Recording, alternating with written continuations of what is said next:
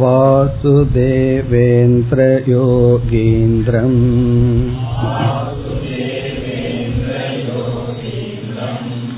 नत्वा ज्ञानप्रदं गुरुम्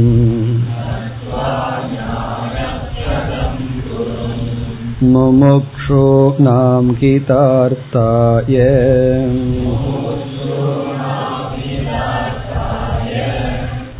तत्त्वबोधोऽभिधीयते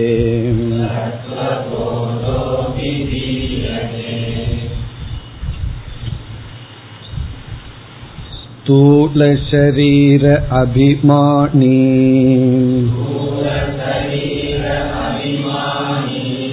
जीवनामकम् ब्रह्मप्रतिबिम्बं भवति स एव जीवक प्रकृत्या स्वस्मात् ईश्वरम् भिन्नत्वेन जानाति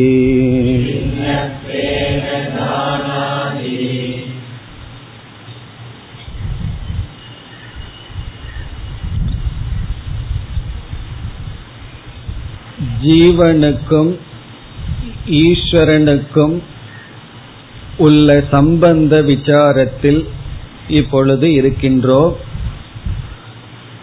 இதை மகா வாக்கிய விசாரம் என்றும் அழைக்கப்படுகின்றது. சென்ற வகுப்பில் ஜீவனுடைய சொரூபம் ஈஸ்வரனுடைய சொரூபம் என்ன என்று பார்த்து ஜீவனுக்கும் ஈஸ்வரனுக்கும் இரண்டு கோணத்தில் இரண்டு விதமான உறவுகள் இருக்கின்றன என்று பார்த்தோம். ஜீவனிடம் இருக்கின்ற ஸ்தூல சரீரம் சூக்ம சரீரம் இதன் அடிப்படையில் பார்த்தால் ஈஸ்வரன் ஜீவனுக்கு காரணம். சம்பந்தம் என்னவென்றால் படைப்பவர் படைக்கப்பட்டவன். ஜீவன் காரியம் படைக்கப்பட்ட தத்துவம். ஆனால் ஜீவனுக்கு ஸ்தூல சூக்ம காரண சரீரத்துக்கு ஆதாரமாக இருக்கின்ற ஆத்மாவை எடுத்துக்கொண்டு ஈஸ்வரனிடம் இருக்கின்ற மாயை என்ற உடலுக்கு ஆதாரமாக இருக்கின்ற பிரம்ம தத்துவத்தை எடுத்துக்கொண்டு பார்த்தால் ஜீவனும் ஈஸ்வரனும் உண்மையில் ஒன்று ஐக்கிய சம்பந்தம். ஐக்கிய சம்பந்தம் என்பதை எப்படி புரிந்து கொள்ள வேண்டும் என்றால் சம்பந்தமே இல்லை. இரண்டும் ஒன்றுதான். எந்த ஒரு வேத வாக்கியம் ஜீவனையும் ஈஸ்வரனையும் ஒன்று என்று சொல்கிறதோ அந்த வாக்கியத்திற்கு மகா வாக்கியம் என்று பெயர். இங்கு மகா வாக்கியம் என்றால் மகாத் அல்லது மகத் என்றால் பெரியது என்று பொருள். இங்கு பெரிய வாக்கியம் என்று பொருள் அல்ல. பெரிய உண்மையை கூறுகின்ற வாக்கியம் மேலான முடிவான உண்மையை கூறுகின்ற வாக்கியம். இப்ப அந்த விசாரம் தான் இப்பொழுது நடைபெற உள்ளது. அதனுடைய சாராம்சத்தை நாம் பார்த்து முடித்தோம். ஜீவன் என்ற சொல்லுக்குள் சித் சொரூபம் அல்லது சைத்தன்ய சொரூபமும் பிறகு காரண சரீர சூக்ம சரீர ஸ்தூல சரீரமும் அடங்குகின்றது. இந்த சூக்ம சரீரத்தில் சைத்தன்யத்தினுடைய பிரதிபிம்பம் இருக்கின்றது. அதை சிதாபாசன் என்று சொல்கின்றோம். ஆகவே ஜீவன் என்ற சொல்லில் சைத்தன்யம் சைத்தன்யத்தின் பிரதிபிம்பம் பிளஸ் சரீரங்கள் ஈஸ்வரன் என்ற சொல்லில் பிரம்மன் அதுவும் சைத்தன்ய சொரூபம் பிறகு மாயை அந்த மாயைக்குள்ளும் சைத்தன்யம் விளங்கி கொண்டிருக்கின்றது. அதுவும் ஒரு பிரதிபிம்ப சைத்தன்யம். இப்ப ஈஸ்வரனுக்கான ஈக்குவேஷன் ஜீவனுக்கான ஈக்குவேஷன் எல்லாம் பார்த்து உடலின் அடிப்படையில் ஈஸ்வரன் படைப்பவர் ஜீவன் படைக்கப்பட்டவன். ஆத்மா அல்லது அதிஷ்டானம் அல்லது ஆதாரத்தின் அடிப்படையில் இரண்டும் ஒன்று. இப்ப இந்த கருத்துடன் இனி நாம் நூலுக்குள் நுழையலாம். நாம் படித்ததனுடைய பொருளை இப்பொழுது பார்ப்போம். ஸ்தூல ஷரீர அபிமானி. ஸ்தூல ஷரீர அபிமானி. அதாவது இந்த ஸ்தூல சரீரத்தில் நான் என்கின்ற புத்தியை வைக்கின்ற ஸ்தூல சரீரத்தில் நான் என்கின்ற புத்தியை வைக்கின்ற யார் ஜீவநாமகம். ஜீவன் என்ற பெயரை உடைய இந்த ஸ்தூல உடலில் நான் என்கின்ற அபிமானத்தை வைக்கின்ற ஜீவன் என்ற பெயரை உடையவன் யார்? அவன் எப்படிப்பட்டவன் என்றால் பிரம்ம பிரதிபிம்பம் பவதி. ஜீவன் என்ற பெயரை உடையவனானவன் பிரம்மனுடைய பிரதிபிம்பமாக இருக்கிறான். இங்கு பிரம்மன் என்றால் ஆதாரமான. பிரம்மன்னு சொல்லலாம் அல்லது ஆத்மா என்று சொல்லலாம். பிரம்மத்தினுடைய பிரதிபிம்பமாக இருக்கின்றான். அதாவது நாம் எப்பொழுதெல்லாம் ஜீவன் என்ற சொல்லை பயன்படுத்துகின்றோமோ அந்த சொல் ஜடமான ஒரு பொருளை குறிக்க முடியாது. ஜீவன் என்று சொன்னாலே ஜீவதி உயிரோடு இருக்கின்றான் உணர்வு மயமானவன் என்பதைத்தான் குறிக்கும். அப்படி என்றால் இங்கு ஜீவன் என்பவன் யாராக இருக்கின்றான்? உயிரோடு உணர்வுடன் கூடிய சேதன தத்துவமாக இருக்க வேண்டும். அந்த சேதன தத்துவம் என்பது ஆத்மாவினுடைய பிரதிபிம்பம். எங்கு பிரதிபிம்பிக்கின்றது என்றால் சூக்ம சரீரத்தில். இப்ப சூக்ம சரீரத்தில் பிரதிபிம்பிக்கின்ற சிதாபாசம் அதுதான் ஜீவன் என்று சொல்லப்படுகிறது. இந்த சூக்ம சரீரத்தில் பிரதிபிம்பிக்கின்ற சிதாபாசன் ஸ்தூல சரீரத்தை எடுத்து அதில் நான் என்கின்ற அபிமானத்தை வைத்துள்ளான். ஆகவே ஸ்தூல சரீர அபிமானி ஸ்தூல சரீரத்தில் அபிமானம் வைக்கின்ற ஜீவன் என்ற பெயரை உடையவன் பிரம்மத்தினுடைய பிரதிபிம்பமாக ஆகின்றான் இருக்கின்றான். பிறகு அந்த ஜீவனுடைய இனியொரு தன்மை சொல்லப்படுகின்றது. சக ஏவ ஜீவக. அந்த ஜீவன் சக ஏவ ஜீவக. இப்படிப்பட்ட அந்த ஜீவன் பிரகிருத்தியா. பிரகிருத்தியா என்றால் இயற்கையாக சுவாவமாக பிறப்பிலிருந்து இயற்கையாக ஸ்வஸ்மாத் ஈஸ்வரம் பின்னத்துவேன ஜானாதி. ஸ்வஸ்மாத் என்றால் தன்னிடமிருந்து. இப்படிப்பட்ட அந்த ஜீவன் தன்னிடமிருந்து ஈஸ்வரன் அந்த ஈஸ்வரனை பின்னத்துவேன வேறாக ஜானாதி அறிகின்றான். இயற்கையாகவே தன்னிடமிருந்து ஈஸ்வரனை வேறாக அறிகின்றான். அதாவது நான் வேறு ஈஸ்வரன் வேறுங்கிற ஒரு அறிவு இருக்கின்றது அல்லவா அது அவனுக்கு இயற்கையாகவே வந்துள்ளது யாரும் புகட்டவில்லை. யாரும் சொல்லிக் கொடுக்கவில்லை. இந்த ஸ்தூல சரீரத்துல அபிமானம் வைத்தல் என்பதை யாரும் கற்றுக் கொடுக்கவில்லை. என்ன குழந்தையாக இந்த உலகத்துல நம்ம எடுக்கும் பொழுதே பிறக்கும் பொழுதே இந்த உடலோடு கூடிய அபிமானத்துல தான் பிறந்துள்ளோம். இந்த உடல் நான் அல்ல என்ற அறிவை யாரும் சொல்லிக் கொடுக்கவில்லை. இந்த உடல் நான் என்றும் யாரும் சொல்லிக் கொடுக்கவில்லை. சொல்லிக் கொடுக்காமலேயே இந்த உடலை நான் என்றும் ஈஸ்வரன் என்பவர் தனக்கு வேறானவர் என்றும் இயற்கையாகவே நினைத்துள்ளான் இப்ப இங்கு என்ன சொல்லப்படுகிறது என்றால் ஜீவன் என்பவன் ஒரு பிரதிபிம்ப தத்துவம்.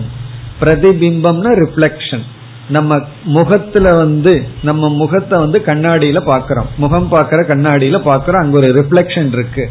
அந்த ரிஃப்ளெக்ஷன் போல அல்லது சூரியனுடைய பிரதிபிம்பம் ரிஃப்ளெக்ஷன் வந்து நீர்ல பாக்கிறோம் அது போல பிரம்மத்தினுடைய பிரதிபிம்பமாக இருப்பவன் ஜீவன். இனி அடுத்த இரண்டு வாக்கியங்களில் எதில் பிரதிபிம்பிக்கும் பொழுது ஜீவன் என்ற சொல் வருகிறது. பிரம்மன் எதில் பிரதிபிம்பிக்கும் பொழுது ஈஸ்வரன் என்ற சொல் அல்லது தத்துவம் உருவாகின்றது.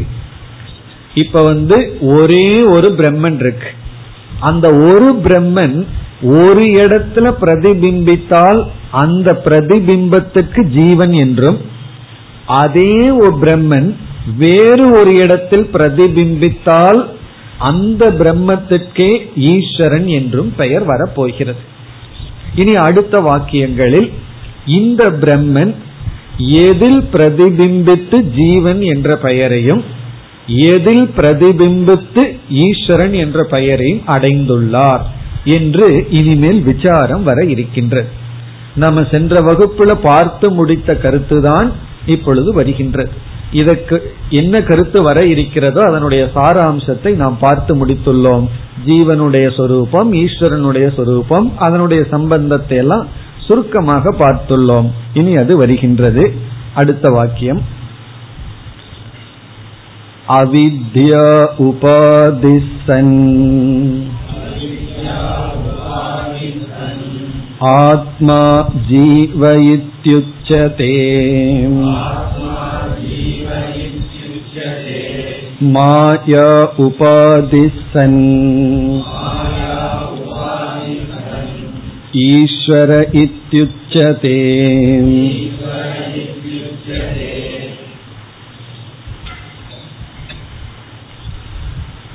இங்கு எப்படிப்பட்ட பிரதிபிம்பத்துக்கு ஜீவன் என்றும் எப்படிப்பட்ட பிரதிபிம்பத்துக்கு ஈஸ்வரன் என்றும் பெயர் என்ற கருத்து வருகிறது. இந்த இரண்டு வாக்கியமும் ஜீவனுடைய லட்சணமும் ஈஸ்வரனுடைய லட்சணமும். கருத்தை பார்த்துவிட்டு இதை நாம் படிக்கலாம். இங்கு பிரம்மன் அல்லது ஆத்மா என்ற ஒரு தத்துவம் இருக்கின்றது உண்மையில் இந்த இரண்டும் ஒரே ஒரு பொருள்தான். பிரம்மன்னு சொல்லலாம் ஆத்மான்னு சொல்லலாம்.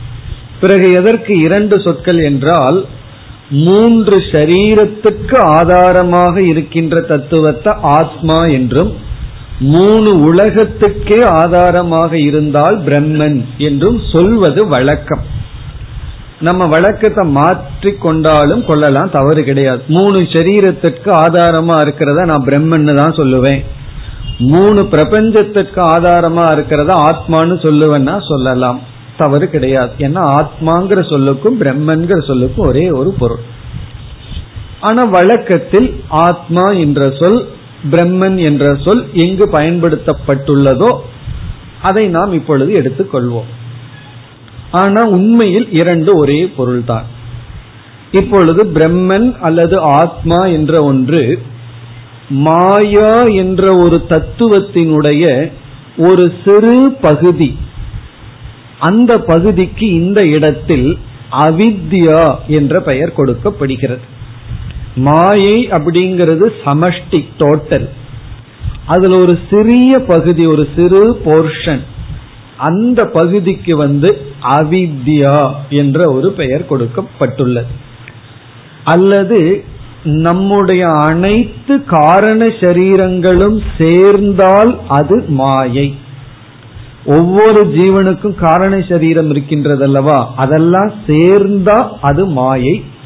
தனித்தனி காரண சரீரத்துக்கு இங்கு அவித்யா என்ற பெயர் கொடுக்கப்பட்டுள்ளது. இப்ப இந்த இடத்துல அவித்யாங்கிறதுக்கு ஒவ்வொரு ஜீவனுடைய காரண சரீரம். அந்த காரண சரீரத்திற்குள்ள சூக்ம சரீரம் ஒடுங்கி இருக்கின்றது.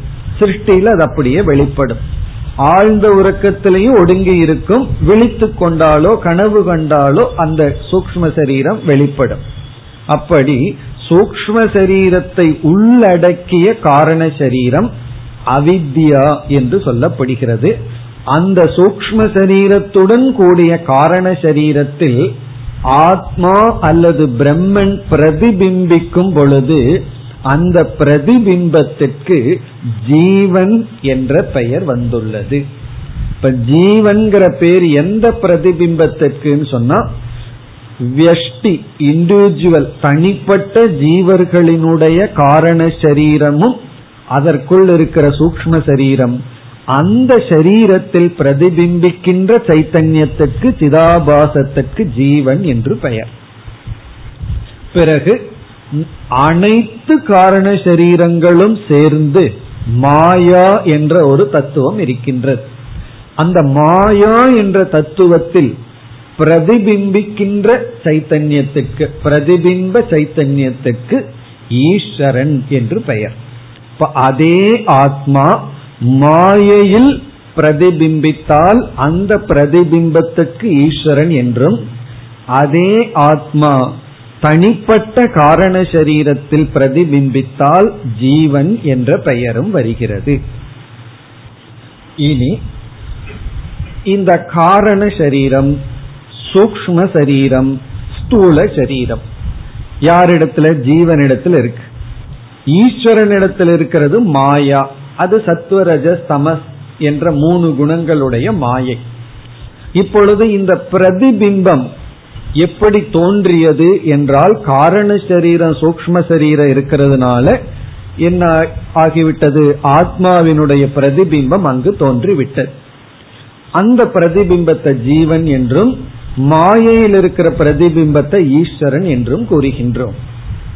இப்பொழுது காரண சரீரத்திற்கும் மாயைக்கும் சாஸ்திரத்தில் இனி ஒரு பெயர் கொடுக்கப்படுகிறது. அல்லது அந்த இரண்டு சரீரங்களுக்கும் காரண சரீரம் பிளஸ் மாயை மாயையும் ஈஸ்வரனுடைய சரீரம்.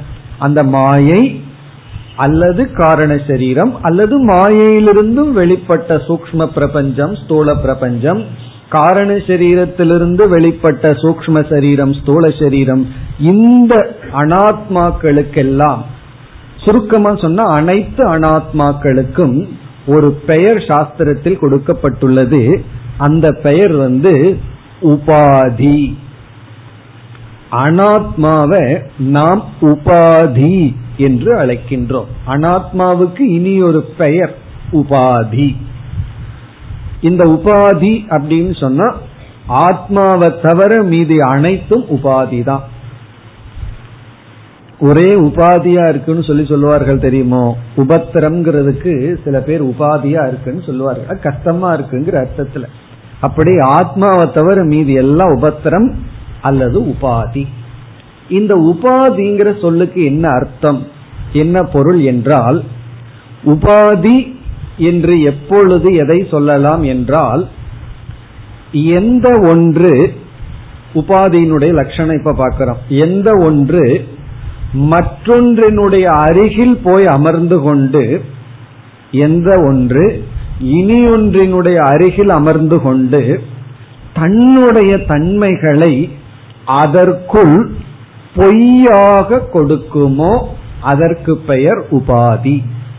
எந்த ஒன்று மற்றொன்றின் அருகில் இருந்து கொண்டு தன்னுடைய தன்மைகளை பொய்யாக அதற்குள் கொடுக்குமோ அதற்கு பெயர் உபாதி. உதாரணம் சொன்னா நன்கு விளங்கி விடும். ஸ்படிகம் இருக்கின்றது கிறிஸ்டல். அது பார்த்தீங்கன்னா வெண்மையா தூய்மையா இருக்கும் ஸ்படிகம். ஸ்படிகலிங்கம் பார்த்திருப்பீர்கள் ஸ்படிகம்ங்கிற ஒரு பொருள் வெண்மையா இருக்கும்.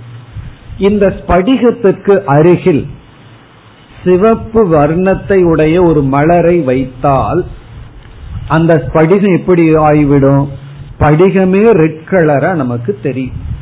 இப்ப அந்த ரெட் பிளவர் இருக்கே அதை நம்ம உபாதின்னு சொல்லலாம். இந்த சிவப்பு மலர உபாதின்னு ஏன் சொல்றோம் அப்படின்னா அது என்ன செய்கின்றது? தனக்கு அருகில் உள்ள ஒரு வர்ணம் இல்லாத கலர் இல்லாத ஒன்றில் தன்னுடைய வர்ணத்தை பொய்யாக கொடுக்கின்றது. பொய்யாக அதில் ஏற்றி வைக்கின்றது. உண்மையா ஏற்றி வச்சுட்டா அதை உபாதின்னு சொல்லக்கூடாது. இப்ப நம்முடைய ஆடை வெண்மையா இருக்கு. அதுல வந்து தூசிகள் எல்லாம் படிந்து அழுக்காகி விட்டது. அந்த அழுக்க உபாதின்னு சொல்லக்கூடாது. ஏன்னா உண்மையிலேயே அது நம்ம ஆடையில அழுக்கை செய்து விட்டது. ஆனா இந்த மலர் உண்மையிலேயே அதற்குள் சிவப்பு வர்ணத்தை கொடுத்து விடவில்லை. பொய்யா கொடுத்துள்ளது. அப்படி பொய்யா கொடுத்ததனுடைய விளைவு வர்ணமில்லாத அந்த ஸ்படிகம் வர்ணத்துடன் இருப்பது போல் தெரிகிறது. அப்படி யார் பொய்யாக தன்னுடைய குணத்தை மற்றதற்குள் கொடுக்கின்றார்களோ அதற்கு பெயர் உபாதி. இங்கு ஸ்தூல சரீரம் சூக்ம சரீரம் காரண சரீரம். அதே போல சமஷ்டில மாயை. இவைகளெல்லாம் இவைகளினுடைய தர்மத்தை ஆத்மாவிடம் இருப்பது போல் பொய்யாக டிரான்ஸ்பர் பொய்யாக அதில் காட்டுகின்றது. ஆகவே இந்த அனாத்மாக்கள் உபாதி. நம்முடைய மனம் காரண சரீரம் ஸ்தூல சரீரம் இவைகளெல்லாம் ஆத்மாவுக்கு உபாதியாக இருக்கிறது. ஸ்படிகத்துக்கு மலர் உபாதி என்று சொன்னால் எப்படியோ? ஸ்படிகத்துக்கு மலர் உபாதியாக இருக்கிறதுன்னு சொன்ன என்ன அர்த்தம்? படிகமானது மலரினுடைய தன்மையை பொய்யாக வாங்கி உள்ளதுன்னு அர்த்தம். அதே போல ஆத்மாவுக்கு அனாத்மா உபாதியாக உள்ளது என்றால் ஆத்மா அனாத்மாவினுடைய தன்மைகளை பொய்யாக தன்னிடம் இருப்பது போல் காட்டியுள்ளது. அதனாலதான் நாம் என்ன சொல்கின்றோம்? ஸ்தூல சூக்ம காரண சரீரத்தினுடைய தன்மையை என்னுடைய சொரூபமாக நான் நான் என்று சொல்கின்றோம். காரணம் என்ன? அது பொய்யா நமக்குள் வந்து விட்டது. அதற்காகத்தான் ஞானத்தை கொடுத்து அது என்னை சார்ந்ததல்ல.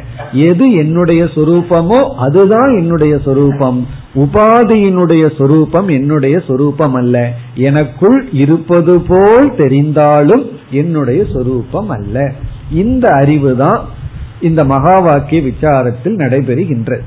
அப்படி இங்கு அவித்யா என்ற உபாதி. இங்கு அவித்யான காரண சரீரம் சூக்ம சரீரம். அதனுடன் பார்க்கும் பொழுது இந்த ஆத்மாவுக்கு ஜீவன் என்ற பெயர் வருகிறது.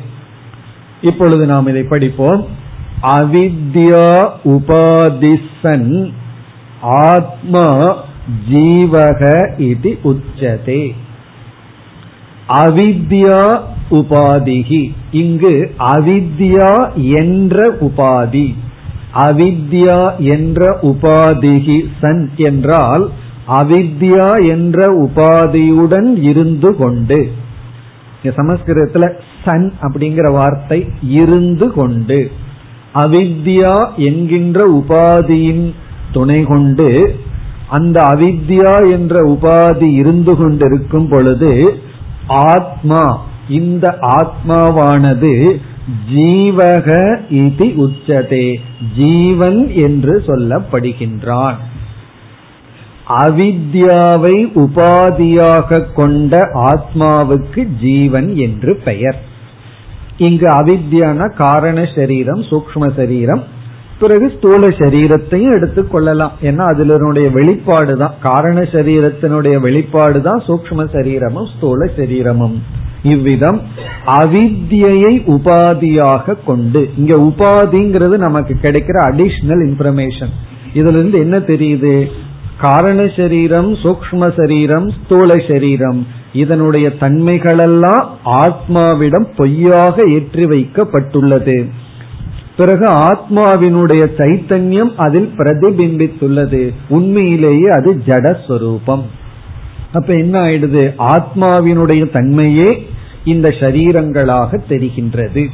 அப்படி அவித்யாவை உபாதியாக கொண்ட ஆத்மா அவித்யா என்கின்ற உபாதியில் பிரதிபிம்பிக்கின்ற ஆத்மா ஜீவன் என்று சொல்லப்படுகின்றான். ஜீவக இது உச்சியதே.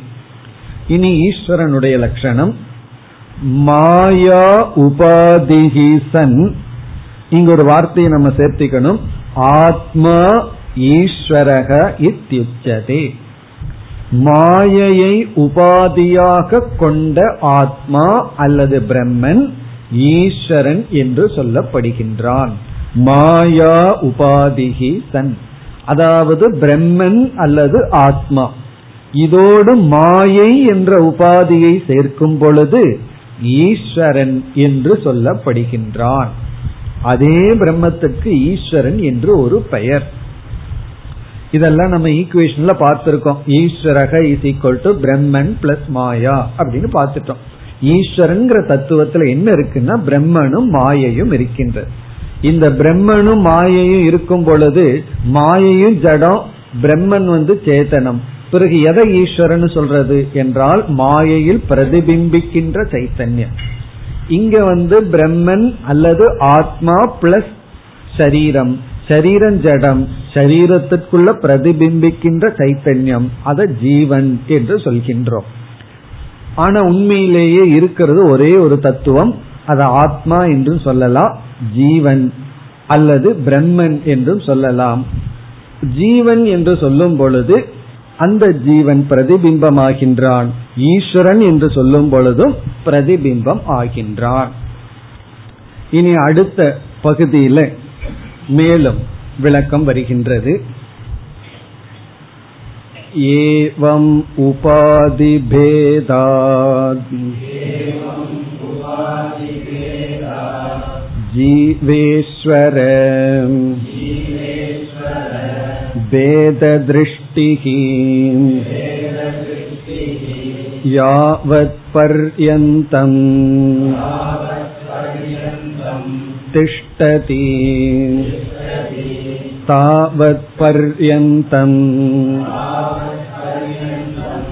जन्म मरणातिरूप संसारो न निवर्तते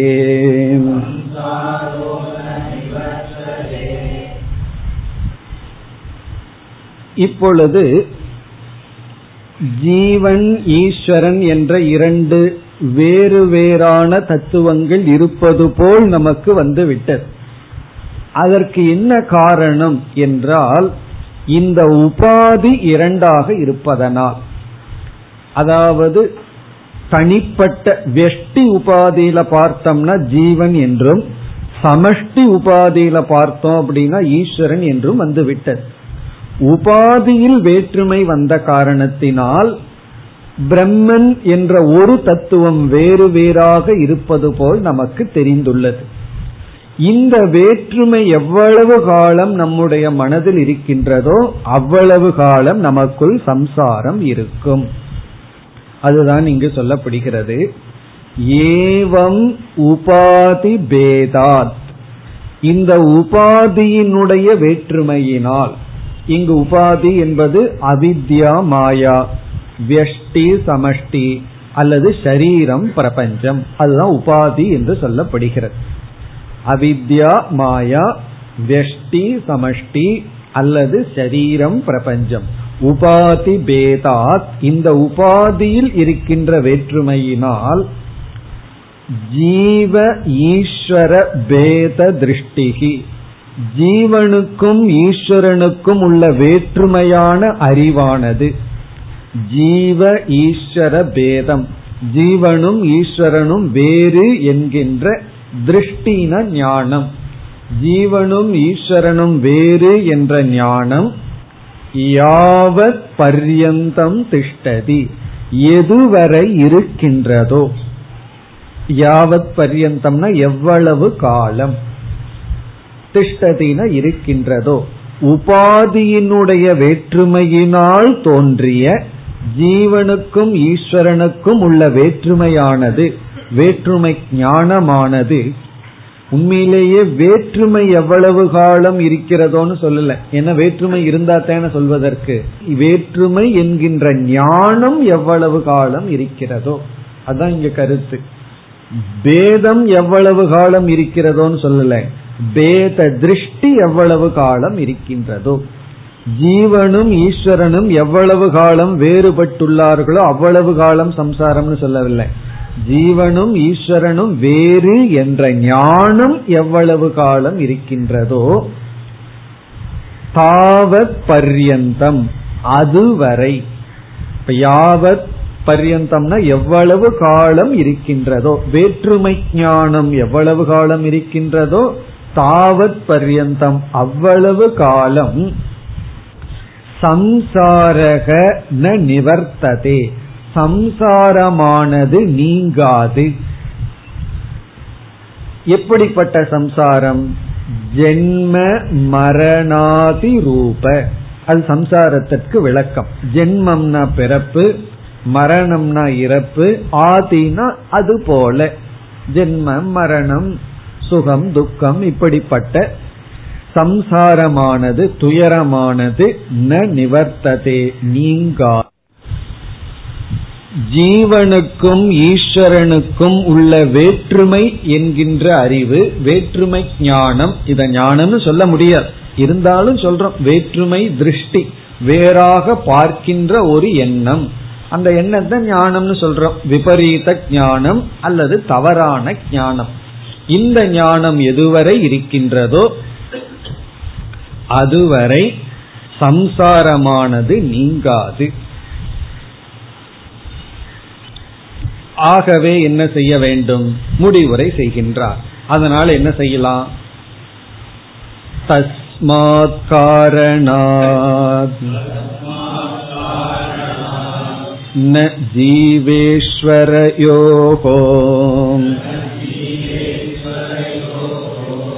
भेदबुद्धिः स्वीकार्या தஸ்மாத் காரணாத். ஆகவே இந்த காரணத்தினால்.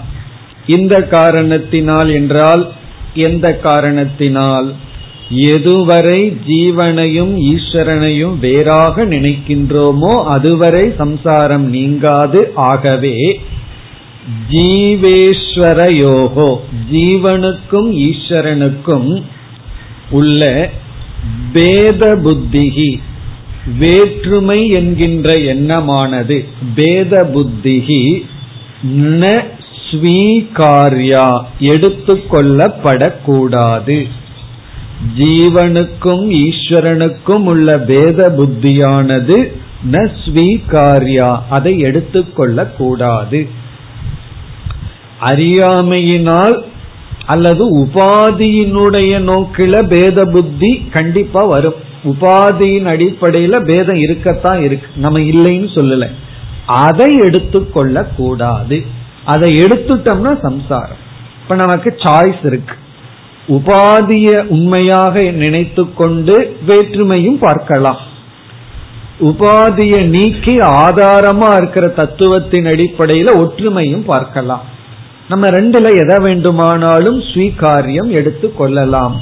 ஆனா இங்கு சம்சாரம் வேண்டாம் என்றால் சில பேர்த்துக்கு வந்து இல்லை எனக்கு கொஞ்சம் சம்சாரம் வேணும் துயரம் வேணும்னு சொன்னா எடுத்துக்கொள்ளுங்கள். துயரம் வேண்டாம் என்று நீங்கள் முடிவு செய்தால் பேத புத்தியை எடுத்துக்கொள்ள கூடாது. அந்த பேத புத்தி எப்பொழுது வரும்? உபாதி வந்தால் பேத புத்தியானது வந்து விடும் இப்ப இதுவரைக்கும் நம்ம பார்த்த பகுதி தான் உபதேசம் என்று சொல்கின்றோம். உபதேசம் அப்படின்னு சொன்னா யார் ஜீவன் யார் ஈஸ்வரன் எதன் அடிப்படையில ஜீவன் ஈஸ்வரன்கிற பேதம் வருது இருக்கிற ஒன்றுதான் உபாதியினுடைய வசத்தினால இரண்டாக தெரிகிறது. சம்சாரம் அப்படிங்கிறது பேத திருஷ்டினால வந்தது. சம்சாரம் வேண்டாம் என்ற காரணத்தினால் நம்ம பேத திருஷ்டியை விட்டுட்டு அபேத புத்திக்கு வர வேண்டும் என்ற உபதேசம் இததான் மகா வாக்கியம் உபதேசம் என்கின்றோம். ஜீவ ஈஸ்வர ஐக்கியத்தை பற்றி பேசுகின்ற பகுதி. இப்படி ஜீவனுடைய சொரூபம் ஈஸ்வரனுடைய சொரூபம் எதன் அடிப்படையில் வேற்றுமை எதன் அடிப்படையில் ஒற்றுமை என்பதையெல்லாம் கொடுத்து இதுதான் தத்துவம் என்று உபதேசிக்கின்ற நிலை வரை நம்ம செய்கின்ற சாதனைக்கு சிரவணம் என்று சொல்கின்றோம். இப்ப சிரவணம் என்பது ஆத்ம தத்துவ விசாரம். ஆத்மான என்ன? அனாத்மான என்ன? என்று தத்துவ விசாரத்துக்கு பேரு சிரவணம். சிரவணம்னா கேட்டல். இப்ப ஞான யோகம் அப்படிங்கிற வார்த்தையை நம்ம கேள்விப்பட்டிருப்போம். கர்ம யோகம் பக்தி யோகம் இப்படிப்பட்ட வார்த்தைகள் எல்லாம் நம்ம கேள்விப்பட்டிருப்போம். இப்ப கர்ம யோகம்னா நம்மளுடைய செயல்கள் எல்லாம் எப்படி இருக்க வேண்டும் அறிவை கொடுக்கின்ற பகுதி அதன்படி செயல்பட வேண்டும். பக்தி யோகம்னா நம்முடைய பாவனையை பற்றி பேசுவதெல்லாம் பக்தி யோகம். ஞான யோகம் என்றால் என்ன? என்ற கேள்வி வரும் பொழுது ஆத்மாவினுடைய தத்துவத்தை அல்லது ஜீவனுடைய தத்துவம் ஈஸ்வரனுடைய தத்துவம் பிரம்மனுடைய தத்துவம் ஆத்ம அனாத்ம தத்துவம் இவைகளை நாம் புரிந்து கொள்ள குரு மூலமாக சாஸ்திரத்தை கேட்டல் ஞான யோகத்தினுடைய முதல் அங்கம். இப்ப ஞான யோகம்னா ஆத்ம ஞானத்துக்காக தத்துவத்தை விசாரம் செய்தலுக்கு பெயர் சிரவணம் அந்த சிரவணத்துல நமக்கு என்ன கிடைக்கும்? ஞானம் கிடைக்கும். அதனாலதான் ஞான யோகம். எதை சிரவணம் பண்றோம்? ஆத்ம விஷயத்தை சிரவணம் செய்கின்றோம். ஆனால் இந்த ஞான யோகம் என்கின்ற சாதனை சிரவணத்தோடு நின்று விடுவதில்லை. ரொம்ப உத்தமமான அதிகாரிகளுக்கு சிரவணத்தோடையே ஃபுல் ஸ்டாப் ஆயிரும். ஆனா அதெல்லாம் வெரி ரேர் பொதுவாக இந்த ஞான யோகம்ங்கிறது மூன்று சாதனைகளினுடைய சேர்க்கை. இந்த சிரவணம் என்று ஒன்று செய்தால் ஒரு தத்துவத்தை எடுத்துட்டு அதை பற்றிய நம்ம கேட்டோம் அப்படின்னா அடுத்தது வந்து அதுல சில சந்தேகங்கள் எல்லாம் நம்முடைய மனதுல வரும். அதை பற்றிய நம்ம சிந்திக்காத வரைக்கும் ஒரு சந்தேகமும் வராது. கேட்ட உடனே சில சந்தேகங்கள் வரும். அந்த சந்தேகங்களை நீக்க நம்ம செய்கின்ற சாதனைக்கு பேரு மனநம். இப்ப சிரவணம்னு சொன்னா நாம எடுத்துக்கொண்ட சப்ஜெக்ட் மேட்ரு என்னன்னு புரிஞ்சுக்கிறதுக்காக கேட்கறதுக்கு பேரு சிரவணம். ஆத்மா அனாத்மா பிறகு வந்து இப்ப நம்ம பார்த்த வரைக்கும் சிரவணம். எப்பொழுது சாதன சதுஷ்டய சம்பத்திய முடிச்சு ஆத்மா ககன்னு ஆரம்பிச்சோமோ அதிலிருந்து இதுவரைக்கும் பண்ணினது சிரவணம். அப்படின்னா என்ன? ஆத்மான என்ன? அனாத்மான என்ன? பிறகு மகா வாக்கியத்திற்குள்ள வந்து ஈஸ்வர தத்துவம் எல்லாம் நம்ம கேட்டோம். இதெல்லாம் சிரவணம். அதாவது அஜான நிவர்த்தி பழக்கம் சிரவணம். அறியாமையை நீக்க எது பயன்படுகிறதோ அதற்கு பெயர் சிரவணம். நம்ம எந்த சப்ஜெக்ட் எடுத்துட்டோமோ அந்த சப்ஜெக்ட் மேட்டருடைய அஜானத்தை நீக்கிறதுக்கு நம்ம கேட்டோம்னா சிரவணம். சில பேர்த்துக்கு சிரவணத்தை நல்லா செய்து முடித்ததற்கு பிறகு ஒரு சந்தேகமுமே வரலின்னா அவர்களுடைய ஞான யோகம் முற்றுப்புள்ளி அடைகிறது. ஆனா பொதுவா என்ன வரும்? கேட்டவுடன் அஜானம் முழுமையா நீங்காமல் இந்த அஜானத்துடன் சந்தேகமும் சேர்ந்திருக்கின்றது. இந்த ஞானம் வந்து உடனடியா வந்து நிற்பதில்லை. இந்த ஞானத்திற்கு டவுட் சந்தேகம் சம்சயம்ங்கிறது ஒன்று வந்து விடுகிறது. ஆகவே அடுத்த படியான ஞான யோகமானது மனநம். இப்ப மனநம் என்பது சில சந்தேகங்களை நீக்க மேற்கொள்ளும் விசாரம். அஜானத்தை நீக்க மேற்கொள்ளும் விசாரத்துக்கு சிரவணம்னு பேர். ரெண்டும் விசாரம்தான். ரெண்டும் அனாலிசிஸ் தான். ஆனா அறியாமை நீக்கிறதுக்காக செஞ்சோம்னா அதற்கு பெயர் வந்து சிரவணம். சந்தேகத்தை நீக்கிறதுக்கு விசாரம் பண்ணோம்னா அதற்கு பெயர் மனநம். ஒரு ட்ரெயின் வந்து எத்தனை மணிக்கு போகுதுன்னு தெரிஞ்சுக்கிறதுக்கு ஒருத்தர்கிட்ட போய் கேட்டோம் அப்படின்னா அது சிரவணம். சிரவணம் பண்றோம். அவர் கரெக்டா சொல்றாரு கேட்டு வந்துடுறோம் அவர் எயிட் அப்படிங்கிறாரு. புது டைம் டேபிள் வந்திருக்கு நைன்னு சொல்றாரு. பிறகு அவர் எயிட் நைன்னு திருப்பி சொல்லிடுறார். இங்க வந்த உடனே அவர் வேற ரெண்டு சொன்னார். பழைய ஒன்னு சொன்னாரு புதுசு சொன்னார். புதுசு வந்து நைன்னு தான் சொன்னார். உடனே டவுட் வந்தாச்சு. என்ன ரெண்டு சேர்ந்து சொல்லி கடைசியில் ஏதோ சொல்லியிருக்கார். ஒழுங்கா சிரவணம் பண்ணல. அவர் சொல்லும்போது கொஞ்சம் மைண்ட் எங்கேயோ போய் வந்திருக்கு. உடனே மீண்டும் அவர்கிட்ட போறோம். சந்தேகத்தோட போறோம். ஒன்பது தானே நீங்கள் சொன்னீர்கள்னு. அதுக்கு பேரும் மனநம். அப்ப மனநம் என்பது மீண்டும் விசாரம். மீண்டும் அவர்கிட்டயே போய் கேட்கிறோம். ஆனா கேட்கும்போது ஒரு கான்பிடென்டோட போவோம். எட்டா ஒன்பதான்னு கேட்டுட்டு போவோம். அதற்கு பேரு மனநம். அப்படி சிரவணம்ங்கிறதுல அஜானம் நீங்கிறதுக்காக நம்ம கேட்கிறோம். மனநம்ங்கிறது சந்தேகம் நீங்குவதற்காக நாம் கேட்கின்றோம். அப்ப சந்தேகம் உருவாகும். அந்த சந்தேகத்தை எல்லாம் நம்ம நீக்குவோம். அந்த பகுதி மனநம். இப்ப இனிமேல் வந்து மனநம்ங்கிற பகுதி வர இருக்கின்றது. எல்லாமே ஞான யோகம்தான் எல்லாமே மகா வாக்கிய விசாரம் தான் அதுல சிரவணம்ங்கிற பகுதி முடிவடைந்து விட்டது. தஸ்மாத் காரணாத் ந ஜீவேஸ்வரயோகோ பேத புத்திகி ஸ்வீகாரியா இதோடு ஞான யோகத்தினுடைய சிரவணம்ங்கிற பகுதி முடிவடைகிறது இனி அடுத்தது மனநம் என்கின்ற பகுதி மனநம்ங்கிற பகுதி சந்தேகத்துடன் வருகின்றது இது இரண்டாவது. மூன்றாவது ஒரு படி இருக்கின்றது அதை இங்கு ஆசிரியர் கூறவில்லை அதை நம்ம சேர்த்தியும் பூர்த்தி செய்யலாம் முதல்ல இரண்டாவது படியை நாம் இப்பொழுது ஆரம்பிப்போம் அடுத்த பகுதி ननु साहङ्कारस्य किञ्चिज्ञस्य जीवस्य निरहङ्कारस्य सर्वज्ञस्य ईश्वरस्य तत्त्वमसि इति महावाक्यात् कथम् अपेदबुद्धिः स्यात् उभयोः विरुद्धधर्म आक्रान्तत्वाद् इति चेन्न स्थूलसूक्ष्म शरीर अभिमानी त्वं पदवाच्यार्तक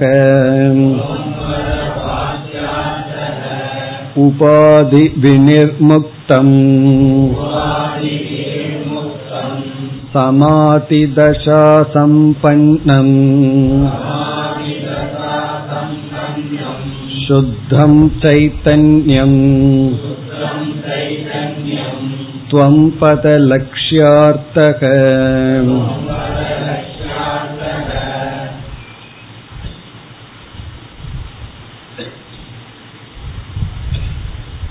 எப்பொழுதெல்லாம் ஒரு கேள்வி அல்லது சந்தேகம் உருவாக்கப்படுகிறதோ அப்பொழுது ஆரம்பம் நனு என்ற சொல்லில் ஆரம்பிக்கும். இங்க பார்த்தா நனு என்ற சொல்லில் ஆரம்பம் ஆகிறது. நனு அப்படிங்கிற சொல்லுக்கு உண்மையிலேயே எந்த அர்த்தமும் கிடையாது. ஆனா அந்த சொல்லினுடைய அர்த்தம் சந்தேகம் வந்துள்ளது அப்படிங்கிறத குறிக்கின்றது. சந்தேகத்துடன் கேட்கப்படுகிறது. சந்தேகமானது இங்கு எழுப்பப்படுகின்றதுங்கிறத குறிக்கிற சொல் நனு. ஒரு ஆசிரமத்துல ஒருவர் எப்ப பார்த்தாலும் சந்தேகம் கேட்டே இருந்தாராம். அவருக்கு பேரே நனுன்னு வச்சுட்டான் இந்த நனு வர்றார் அப்படின்னு சொல்லி. அப்படின்னு எப்பொழுது பார்த்தாலும் எல்லாத்துலயும் சந்தேகப்பட்டுட்டே இருந்தா நனுங்கிறது தான் பேர். அப்படி நனு அப்படின்னு சொன்னா சந்தேகம் இப்பொழுது வந்துள்ளது. இப்ப என்ன சந்தேகம் என்றால் ஜீவனுடைய சில தன்மைகளை இங்கு சிஷ்யன் கூறி ஈஸ்வரனுக்கு சாஸ்திர வர்ணிக்கப்பட்ட சில வர்ணனைகளை கூறி இப்படிப்பட்ட ஜீவனும் ஈஸ்வரனும் முற்றிலும் வேறுபட்ட தன்மையுடையவர்கள் எப்படி ஒன்றாக இருக்க முடியும் என்பதுதான் சந்தேகம். காரணம் நானும் ஈஸ்வரனும் ஒன்றுன்னு சொன்னா அது கேட்கறதுக்கே பயமா இருக்கு அல்லது கஷ்டமா இருக்கு. அப்ப இவ்வளவு காலம் எதுக்கு பூஜை பண்ணணும்? அதே சமயத்துல சாஸ்திரம் ஒரு கோணத்துல என்ன சொல்லுது? ஈஸ்வரன் தான் நம்ம படைச்சார் இப்ப ஈஸ்வரனுடைய தன்மைகளை படிச்சுட்டு வர்ணனைய படிச்சுட்டு ஜீவனுடைய வர்ணனைய படிக்க வேண்டாம் நமக்கே தெரியும். அதை நம்ம பார்த்துட்டு இருக்கும் பொழுது எப்படி ஐக்கியமாக முடியும் என்பது சந்தேகம். பிறகு இப்படி ஒரு சந்தேகம் வந்தால் அதை நீ எப்படி புரிந்து கொள்ள வேண்டும் மேலும் விளக்கம்.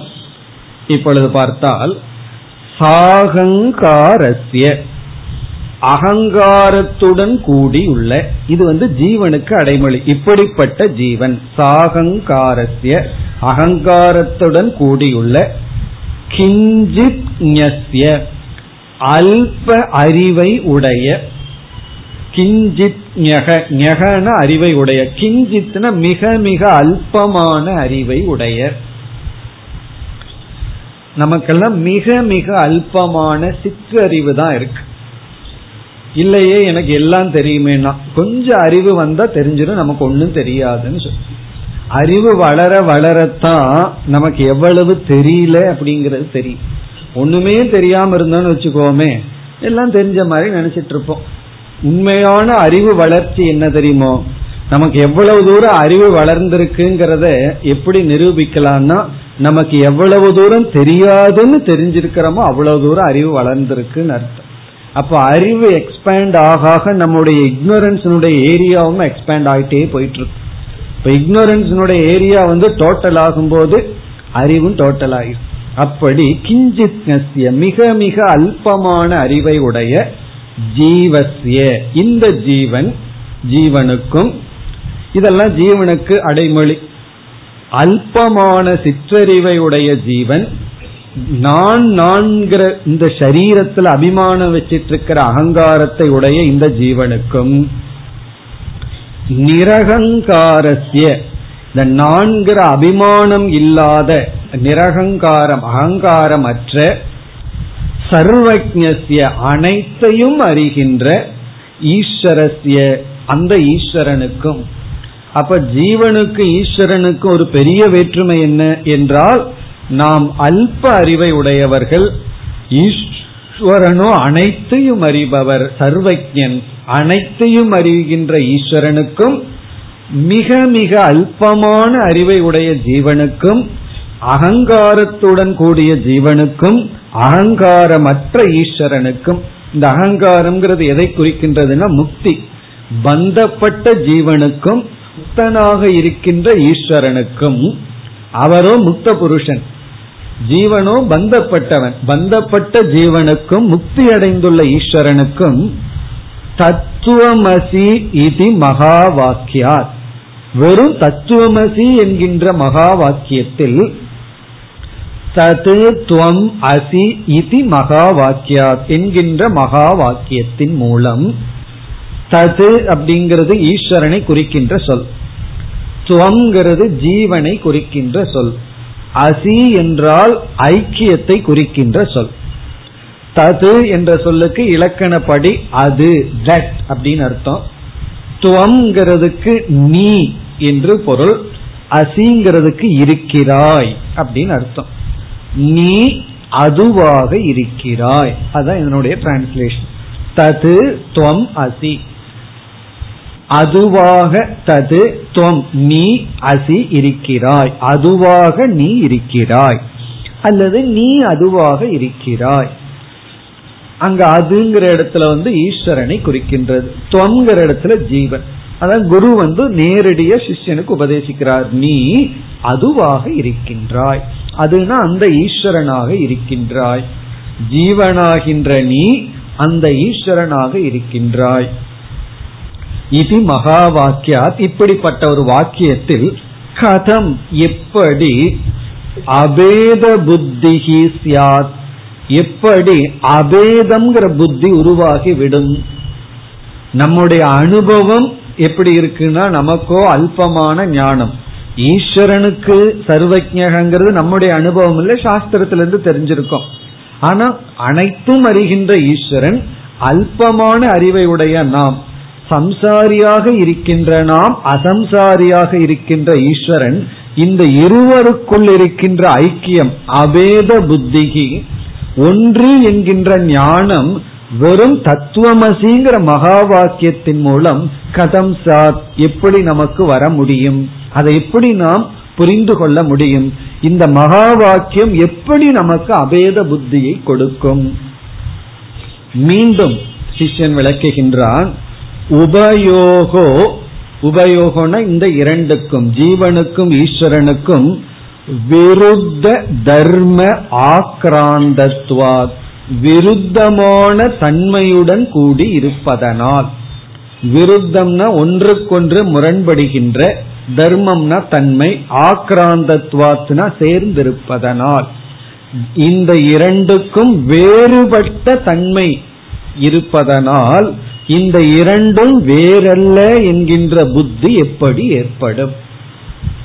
மகா வாக்கியத்தின் மூலம் அந்த புத்தி அந்த அறிவானது எப்படி ஏற்படும்?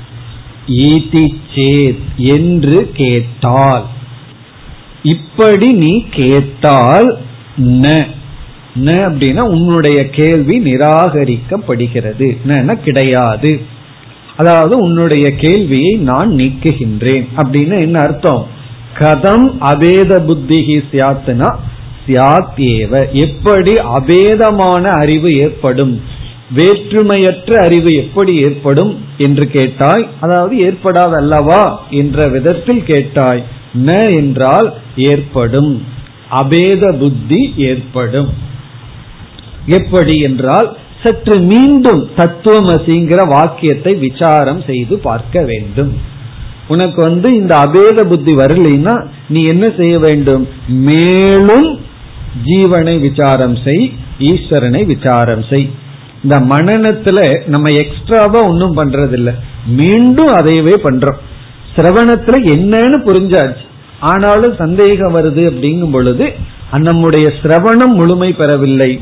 அல்லது வந்து அந்த விசாரத்துல எங்கோ நம்ம மனசுல சில தோஷம் இருக்கு. ஆகவே மீண்டும் விசாரம் செய்ய வேண்டும். என்று மீண்டும் உபதேசம் வருகின்றது. இந்த உபதேசங்கிறது இப்ப மனநம்ங்கிற டாபிக்ல வருது. இப்ப என்ன உபதேசம் வருகிறதுன்னு பார்த்துட்டு நம்ம பிறகு உபதேசத்திற்குள் செல்லலாம். இப்ப இங்க என்ன உபதேசம் என்றால் தத்துவமசிங்கிற மகா வாக்கியத்தை நம்ம கேட்கும் பொழுது இப்போ தது என்றால் அந்த ஈஸ்வரன் அவன் அப்படிங்கிறது ஈஸ்வரன் துவம் அப்படின்னா ஜீவன் அசீன ஒன்று. இதை கேட்கும் பொழுது நமக்கு ஞானம் வர மாட்டேங்குது காரணம் என்னன்னா ஈஸ்வரனுக்கு ஒரு அறிவை வச்சிருக்கோம். ஈஸ்வரன்கிற சொல்லுக்கு ஒரு அறிவு மனசுல இருக்கு. அனைத்தையும் அறிபவர். ஜீவன்கிற சொல்ல வந்து கேட்கும் பொழுது மனசுல ஒரு அறிவு வருகிறது. அல்பமானவன் சம்சாரி. ஒன்று அப்படின்னு சொல்லும் பொழுது உடனே கான்ட்ரடிக்ஷன் வரும். ஜீவனும் ஈஸ்வரனும் வேறு என்றால் வாக்கியம் நல்லா இருக்கு. காரணம் என்ன? ஜீவன் சம்சாரி ஈஸ்வரன் அசம்சாரி இரண்டும் வேறுங்கிற அறிவு வந்து விடுகிறது. ஆனா ஒன்று என்று சொல்லும் பொழுது நமக்கு வந்து ஞானம் வரவில்லை. முரண்பாடு தான் வருகிறது. அது எப்படி ஒன்றாக இருக்க முடியும்? வாக்கியம் வந்து இலக்கணப்படி கரெக்ட் அர்த்தப்படி கரெக்டா இல்லை. இப்ப நான் தூங்கிக் கொண்டு இருக்கின்றேன். இலக்கணப்படி ரைட் கிராமர் மிஸ்டேக் இது கிடையாது. நான் தூங்கிக் கொண்டு இருக்கின்றேன். ஆனா அர்த்தப்படி தப்பு. காரணம் என்ன? அர்த்தத்தை பார்க்கும் பொழுது தூங்கிக் கொண்டிருப்பவன் நான் தூங்கிக் கொண்டிருக்கின்றேன்னு சொல்ல முடியாது. நான் நடந்து கொண்டிருக்கின்றேன் நான் பேசிக் கொண்டிருக்கின்றேன் நான் சாப்பிட்டு கொண்டிருக்கின்றேன் அது ஓகே. இப்ப அர்த்தத்தினுடைய அடிப்படையிலையும் சரி சொல்லினுடைய அடிப்படை வாக்கியத்தினுடைய அடிப்படையிலும் சரி சரியா இருக்கு. நான் தூங்கிக் கொண்டு இருக்கிறாய் அப்படின்னு சொன்னா அது தப்பு. அங்க நீனு போடணும். கிராமர் மிஸ்டேக்க கரெக்ட் பண்ணணும். நீ சாப்பிட்டு கொண்டு இருக்கின்றாய் நான் சாப்பிட்டு கொண்டிருக்கிறாய் அப்படின்னு சொல்ல முடியாது. நான் சாப்பிட்டு கொண்டு இருக்கிறான்னு சொன்னா அது கிராமர் மிஸ்டேக் இலக்கண பிழை இருக்கு. ஆனால் நான் தூங்கிக் கொண்டிருக்கின்றேன் அப்படிங்கிற வார்த்தை இலக்கணப்படி சரியா இருந்தாலும் அர்த்தத்துல நமக்கு கான்ட்ரடிக்ஷன் வரும். அதே போல தத்துவமசிங்கிற மகா வாக்கியம் இலக்கணப்படி சரியா இருக்கு. ஆனா அர்த்தப்படி சரியா இல்லை. அப்ப என்ன செய்வது? இப்போ ஒரு வாக்கியத்தை நம்ம கேட்கிறோம். ஒரு வாக்கியத்தை கேட்கும் பொழுது அந்த வாக்கியத்தில் இருக்கிற சொற்களை எல்லாம் எடுத்து அந்த சொல்லுக்கு என்ன அறிவு வச்சு நம்ம அதை சென்டென்ஸா ஃபார்ம் பண்ணும்போது நம் மனதுல கான்ட்ரடிக்ஷன் வரக்கூடாது. இப்ப வந்து இந்தியா தீபகற்பமாக இருக்கிறது அப்படின்னு சொல்றோம். இந்த வார்த்தையை கேட்கும்போது இந்தியான்னு சொல்லும் பொழுது இது ஒரு தேசம். தீபகற்பம் அப்படின்னு சொன்னா மூன்று பக்கமும் கடல் இருந்தால் அதற்கு பேரு தீபகற்பம். தீவு தீவுன்னு சொன்னோம்னா எல்லா பக்கம் கடல் கடல் இருந்தா. உடனே நம்ம புரிஞ்சுக்கிறோம் இந்தியாங்கிற தேசம் தீபகற்பமாக இருக்கிறது. நமக்கு நல்லா புரியும். இப்ப இந்தியாங்கிற சொல்லுக்கு என்ன அர்த்தம் வச்சிருக்கோம்? இந்தியாங்கிற சொல்லுக்கு தேசம்ங்கிற அர்த்தத்தை மனசுல வச்சுட்டு இந்த வாக்கியம் தெளிவாக இருக்கிறது. இந்தியா விளையாடுகிறது. அப்படின்னு சொல்றோம். இந்தியா ஆஸ்திரேலியாவுடன் கிரிக்கெட் விளையாடுகிறது அப்படின்னு சொல்றோம். உடனே நம்ம என்ன அர்த்தத்தை புரிஞ்சுக்கிறோம்? இந்தியாங்கிற சொல்லுக்கு தேசம்ங்கிற அர்த்தத்தை மனசுல வச்சுட்டு ஆஸ்திரேலியாங்கிற சொல்லுக்கு பிளேஸ்ங்கிற அர்த்தத்துல மனசுல வச்சுட்டு படிச்சோம் அப்படின்னா கான்ட்ரடிக்ஷன் வருமா வராதா? இந்த தேசம் எப்படி ஆஸ்திரேலியா போய் விளையாடும்? அப்படி போய் விளையாண்ட என்ன ஆகும் தெரியுமோ? அப்படியே கடல் போய் ஆஸ்திரேலியா நம்ம கிட்ட வந்து அப்படியே மிதந்துட்டு நம்ம கிட்ட வந்து. இந்தியா போய் ஆஸ்திரேலியா ஓடும் போதுனா என்ன ஆகும்? அது பிரளயத்துல வேண்டாம் அப்படி விளையாடும். இப்ப விளையாட முடியாது. அப்ப நம்ம என்ன புரிஞ்சுக்கிறோம்? இந்தியாங்கிற ஒரு சொல்லுக்கு தேசம்னு நான் பொருள் எடுத்துட்டேன்னா வாக்கியம் சரியா வரல.